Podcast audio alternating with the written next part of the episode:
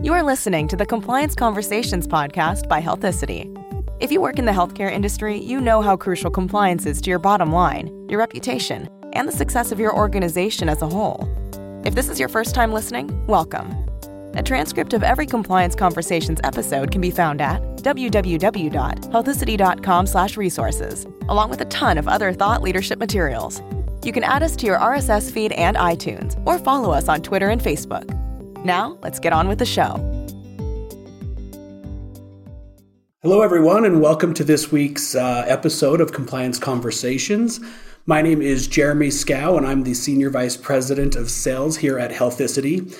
I'm going to be filling in for CJ Wolf this week. I know you're all sad because uh, you're probably going to be missing CJ, but actually, I have a very, very special guest to introduce to you.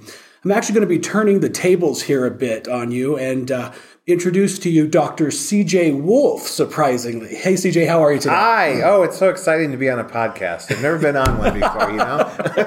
I imagine this is very different for yes. you. Yes. Uh, thank you for, for filling in for me. absolutely. Absolutely. I thought it'd be fun for our guests actually to hear from you, you know, and all of your expertise. expertise. And, you know, I know in the past, uh, the way you usually start is asking people to tell a little bit about themselves and their background. So, yeah. you know, would you do, do our guests the, the, uh, the the favor of telling them about yeah. you and your past, yeah. your history and compliance? Yeah, absolutely. So, you know, we always joke that no one, none of our guests grow up thinking, oh, I want to be a compliance officer when I grow up. Who knows about that? Who'd want to do it? But you so, did. I did, but I didn't. I didn't know it as a kid. So uh, I think most of our guests know that um, I come from a clinical background. So I started um, in medical school and uh, finished medical school and towards the end of medical school knew that I didn't really want to practice medicine, but I loved healthcare administration. I loved kind of the whole process of how patients are taken care of and how the system can help them. You know, clinical medicine wasn't really, I don't think for me personally, um, you got to love that stuff to to go through all those hoops. But um, I did love the science and I loved kind of the healthcare piece. And so I looked for, after finishing medical school, I was looking for opportunities that um, would allow me to kind of stay in healthcare, use a little bit of my clinical background. And um, Intermountain Healthcare, which is a large system here in, in Utah, was looking for somebody dumb enough to try to teach doctors about Medicare compliance. And mm. I said, I must have been dumb enough because I didn't know I didn't know what Medicare compliance meant, but I knew I loved to teach, and they said, "Well, it's a lot of teaching, and people use their clinical background," and so I, I jumped into it, both feet, you know, and um, loved it. And I started off at Intermountain Healthcare, just teaching doctors about Medicare compliance, documentation, coding, and billing is really where I started. Became a certified coder and kind of started down that road and you know, over the years, um, kind of progressed in my career and um, wanted to do something a little bit more than just coding and billing. So I um, uh, took a took a job at uh, MD Anderson Cancer Center in Houston, Texas, and worked in their compliance office. And they were part of the University of Texas system. And so I moved from MD Anderson to the system offices in Austin and worked with the, the medical institutions and also the academic uh, universities throughout the state in that system. Uh, from there, I came back to Utah, uh, working for an international medical device company as their compliance officer, and then uh, had this opportunity at Healthicity. And boy, are we glad so, that you took it. Yeah, thank and, you. And it's been great. On compliance conversations are really glad that you took it too. Well, I, I love the opportunity to to be able to pontificate about compliance. I know some of you probably get sick of it, but you can just turn the off button on when when that's the case. But thanks for having me on the show, Jeremy. Absolutely, and, and you know, uh, CJ, as all of our guests uh, and and listeners around around the world know, uh, this time of year is a big topic. Uh, risk assessments, in particular, HIPAA yeah, risk assessments. Exactly. And so that's the uh, topic that we'll be talking about today. Very good. And you know, one of the first questions that, that that popped up as we were kind of scanning and asking the questions is, you know, hearing about HIPAA risk assessments, especially around this time of year. The the first question is, you know, what are they and what should we do about them? Yeah, we get that a lot, don't we? When we're talking to our clients, Jeremy, and and um, people who are using our software, but people also who just want some consulting help. What are HIPAA risk assessments? So I think the audience, you know, there's a, a broad spectrum of folks out there. Um, risk assessments, and, and if, if we're going to stick to HIPAA risk assessments, which I think might be a good idea because we could talk hours on other risk assessments. Sure. But a HIPAA risk assessment, specifically, it's an analysis of all the potential risks and vulnerabilities to what we refer to in HIPAA as CIA. It's confidentiality, integrity, and availability of PHI. And so that CIA, it's kind of the, the triangle when it comes to kind of security and privacy. It's you want to keep that information confidential. You want the integrity of it, meaning the accuracy of it to be there. And then, but the balancing side is also, it has to be available. So you could keep your PHI super safe by locking it away and throwing away a key, but then doctors can't use it, patients can't it? do it. Yeah, so there's it's not available. So risk assessments are are looking at all of the different angles of where um, there are risks and vulnerabilities to exposing that PHI. Uh, you know, during the course of business, and that's really what a HIPAA risk assessment is. And there's there's kind of we talk about two different kinds. We talk about security risk analysis, and I should also say that some people refer to it as an assessment. Some people say analysis. You'll probably hear both. I don't. Are there, are there any differences yeah, between I, the two? I don't really think so. I mean, I think in the regs they actually say risk analysis. Okay. So, but you know, in compliance we do, you know, system wide or enterprise wide risk assessments, which are more than just HIPAA. And so I think sometimes as compliance folks we interchange those words. Okay. So you're probably going to just hear it different ways.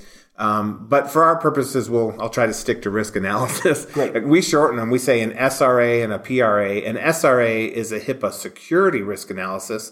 And a lot of our listeners know that the security rule is one of those rules under the HIPAA law. Um, and so that deals with ePHI, which is electronic PHI. The privacy rule, which is the other kind of assessment that we talk about, is a PRA or privacy risk analysis um, deals with the HIPAA privacy rule. And that's all PHI that's not electronic. So written, um, verbal, you know, two nurses talking in the cafeteria about a patient when they shouldn't be, um, using the patient's name or diagnosis or whatever. So that's also PHI and it's verbal. So that's really what a risk analysis is. Um, and, you know, we should do them, I think, which was the other part of your question, because um, it's required number one. So these are it's a require you know we're in compliance. So a lot of us default to is it a requirement? It is a requirement under the security rule to perform a, a risk analysis.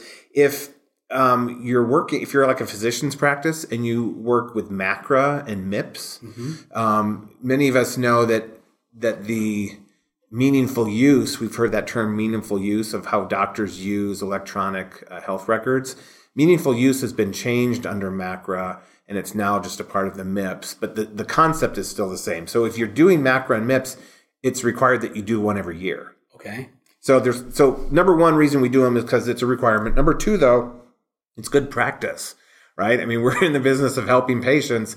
We want to keep that information private and confidential. So it's it's just good, I think, business practice in healthcare. Um, and then the third reason that I was thinking about is enforcement is up. So, you know, we not we try not to use the scare tactic, but it's a reality. It can be costly. Yeah, it can be costly. Exactly. You know, there are settlements. The enforcement is up by OCR. And one thing that I find interesting is they often cite one of the main failures when they either dealing with a breach or an investigation is that the entity failed to do a thorough risk analysis. And that's one of the things that drives the settlement um, because they know they're supposed to do one. Right, and and ignorance isn't uh, not an excuse, not right? anymore. Yeah, exactly. And so, and, and HIPAA, you know, for those of us who've been around a long time, I've been in compliance for over twenty years. HIPAA was passed in 1996, um, and but there hasn't been real heavy enforcement until like the last six and seven years. So it, that whole realm of enforcement is kind of newer on the HIPAA front, but it's definitely there now, and so that's another reason to do one. Yeah, makes a lot of sense. Yeah. You know, another question that pops up when we talk about the uh, HIPAA risk assessments is about covered entities and business associates. Yeah. I mean, you know, how are covered entities and business associates doing HIPAA risk assessments? Yeah, it, it's that's a great a great question. Um, I try to break it down into buckets. Okay. And the two biggest buckets are internally and externally. So uh, there's no rule on who does the HIPAA risk analysis. You can do it internally. Uh, and so we have a lot of clients that do it internally. They use our, our tool to do it, and they like just kind of the flow of the tool and organizational um, aspects of the tool. So you can do it internally. I usually see clients that are doing it internally. They have some sort of expertise already in house. Sure. So usually the larger um, entities or those entities that have like a full time privacy officer and a full time security officer typically will do it internally, and that's fine. There's nothing wrong with that. We we get contacted a lot too because people don't have that expertise in house and they want somebody external to help them through it. Mm-hmm. And so the other way of doing it is an external risk assessment where you hire somebody to come in.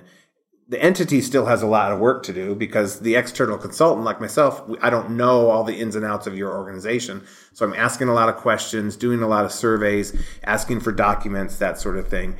Um, but also, even if you have internal expertise, it's it's advised that you know every maybe three to five years is basically what I've been seeing even if you're like a large organization, you have a whole team of HIPAA experts internally, it's nice to get an external set of eyes to look at something. Because after you've done three or four risk assessments or analyses in a row internally, you might get into a rut. You might be missing something. Ab- and so, external eyes are always, you know, exactly. good to get you out of the. You're stuck in the mud. You don't even know you're stuck. Sometimes that's exactly right. And so even so, we even have clients that will um, come to us that are large. They have internal expertise, but they just want that external set of eyes. Sure. So I see that's kind of just the two big buckets. Now, kind of um, process uh, from a process perspective, I see a lot of organizations um, using paper and pencil, which is fine.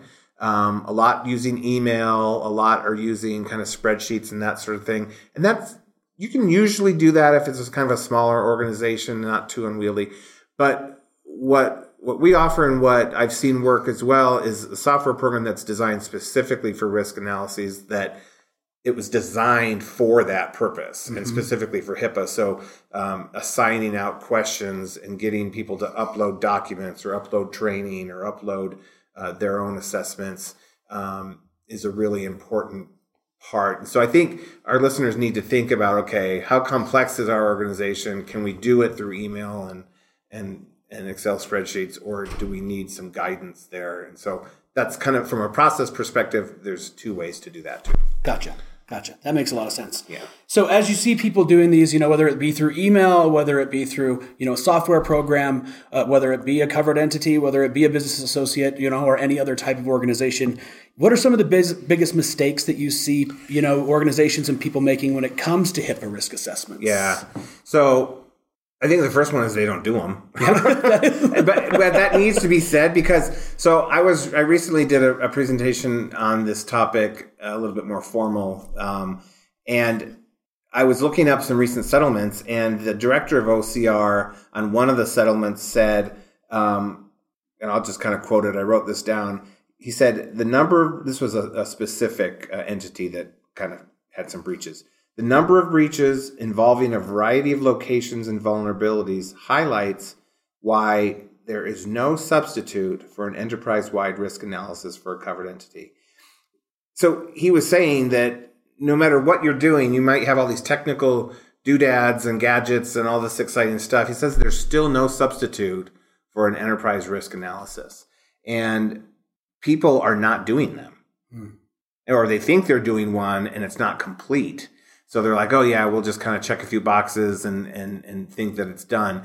OCR has cited a couple entities because the risk analysis that they did do was not a full enterprise wide risk analysis.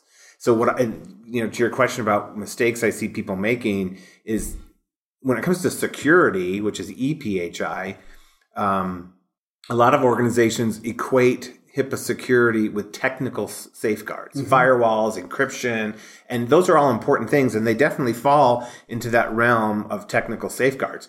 But they think that that's the only aspect of a risk analysis that they need to look at. Yeah. And the security rule clearly outlines administrative safeguards which are things like policies, procedures. Are you doing training for employees? Kind of the administrative side of a HIPAA compliance program. So there's administrative safeguards in the security rule. Then there are physical safeguards. And so I think some people on the security side forget that two thirds of this risk analysis is non technical. So there's definitely a technical piece. I'm not trying to downplay that. It's a huge part of yeah. HIPAA security and it needs to be done. Um, but in addition to that technical piece, there needs to be a um, administrative and and physical. So those are some mistakes that I see. Another mistake is and the analogy I often use with people is, you know, if you've closed on a, if you've ever closed on a home, like you've purchased a home, mm-hmm. you know, before you close on that home, you get a home inspection. Right. Right. And the home inspector comes in on a certain day. It's a snapshot in time. He or she is not saying, you know, 12 years ago your roof needed repairs. He or she is he or she is saying, for this snapshot of time that I am here on site, I'm going to look at the plumbing, electricity, you know, foundation, roof, all that stuff. Then what do they do? After they do that snapshot in time inspection, they give you a report. Right. And that report usually says the roof looks pretty good, but you'll probably need to replace it in two years. Mm-hmm. Foundation is good. There's a crack in the southwest wall. It's fine for now, but you need to keep your eye on it and you might need to, you know, repour the concrete in five years. Sure. So they, they go through with their expertise of what they found as a snapshot in time, which I'm equating to the risk analysis. Okay. Looking at for all the risks and vulnerabilities. But just because you've done that doesn't mean you're done. You then get a report of what you found and what you need to mitigate over the years. So that's called a mitigation plan. All right. And OCR has cited some entities as well for not, they've done the risk analysis, but they don't have a written mitigation plan, which means you spent all this time and money finding your vulnerabilities. No organization is perfect, so you're going to have some. Mm-hmm. Write those down and then prioritize. So maybe priority one for your organization is you don't have a named security officer. So you you write in your mitigation plan, we're going to have a named security officer by the end of Q1. Okay? Um, and then you write your goals for Q2. Maybe Q2 is we're going to formalize our training and make sure all of our employees are trained and have an hour of, of HIPAA security training a year. Or we're going to have, um, you know, monthly reminder emails or, te- you know, phishing tests or those types of things. So that mitigation plan, that written mitigation plan is a key part of doing a risk analysis. And it's really, your risk analysis isn't complete until you have one. Okay. So I see a lot of clients who kind of do the first half, but then they fail to document their mitigation plan with dates mm-hmm. and priorities of when they're going to do what over the upcoming year.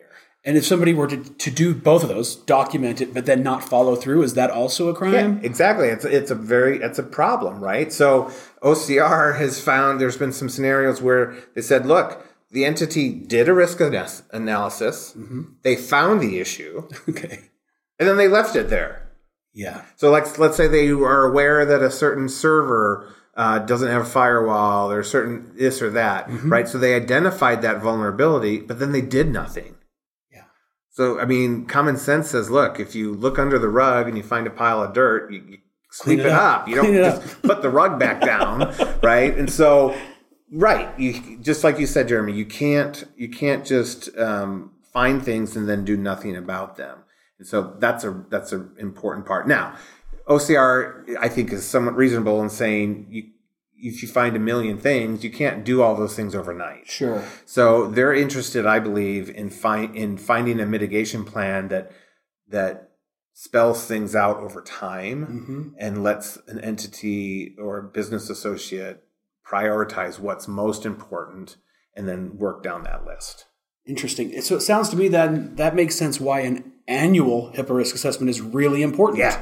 Because you would have to know what did we do well from our last mitigating actions, right? Right. Right. And anyone that's in kind of IT security, and again, I'm kind of focusing on on the security rule, knows that there are new threats developing on a regular basis. Right. You know, so that antivirus software that you had last year is already out of date. Yeah. Right. And so part of this annual process is making sure what have we done with the newest uh, information, um, and so that's a really that's a really important um, part of that.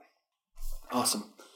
Well, you know, I think we're coming to the close here, CJ. This has been a lot of fun turning the tables. Um, yeah, for me too. Yeah, this, this. I, I As you can these. tell, I could talk for hours. yeah, I, I, don't mind it. I could listen to you for hours. You know, uh, thank you, uh, guests, uh, our audience members, for our uh, time here on Compliance Conversations. Again, my name is Jeremy Scow, and it's been awesome uh, spending the afternoon with you. Again, thank you, CJ. Thanks for having me. Compliance Conversations is sponsored by Healthicity Healthicity designs software and services that simplify compliance and auditing challenges that reduce your risk and save you money. Where others see complexity, we see simplicity. For more information, visit healthicity.com.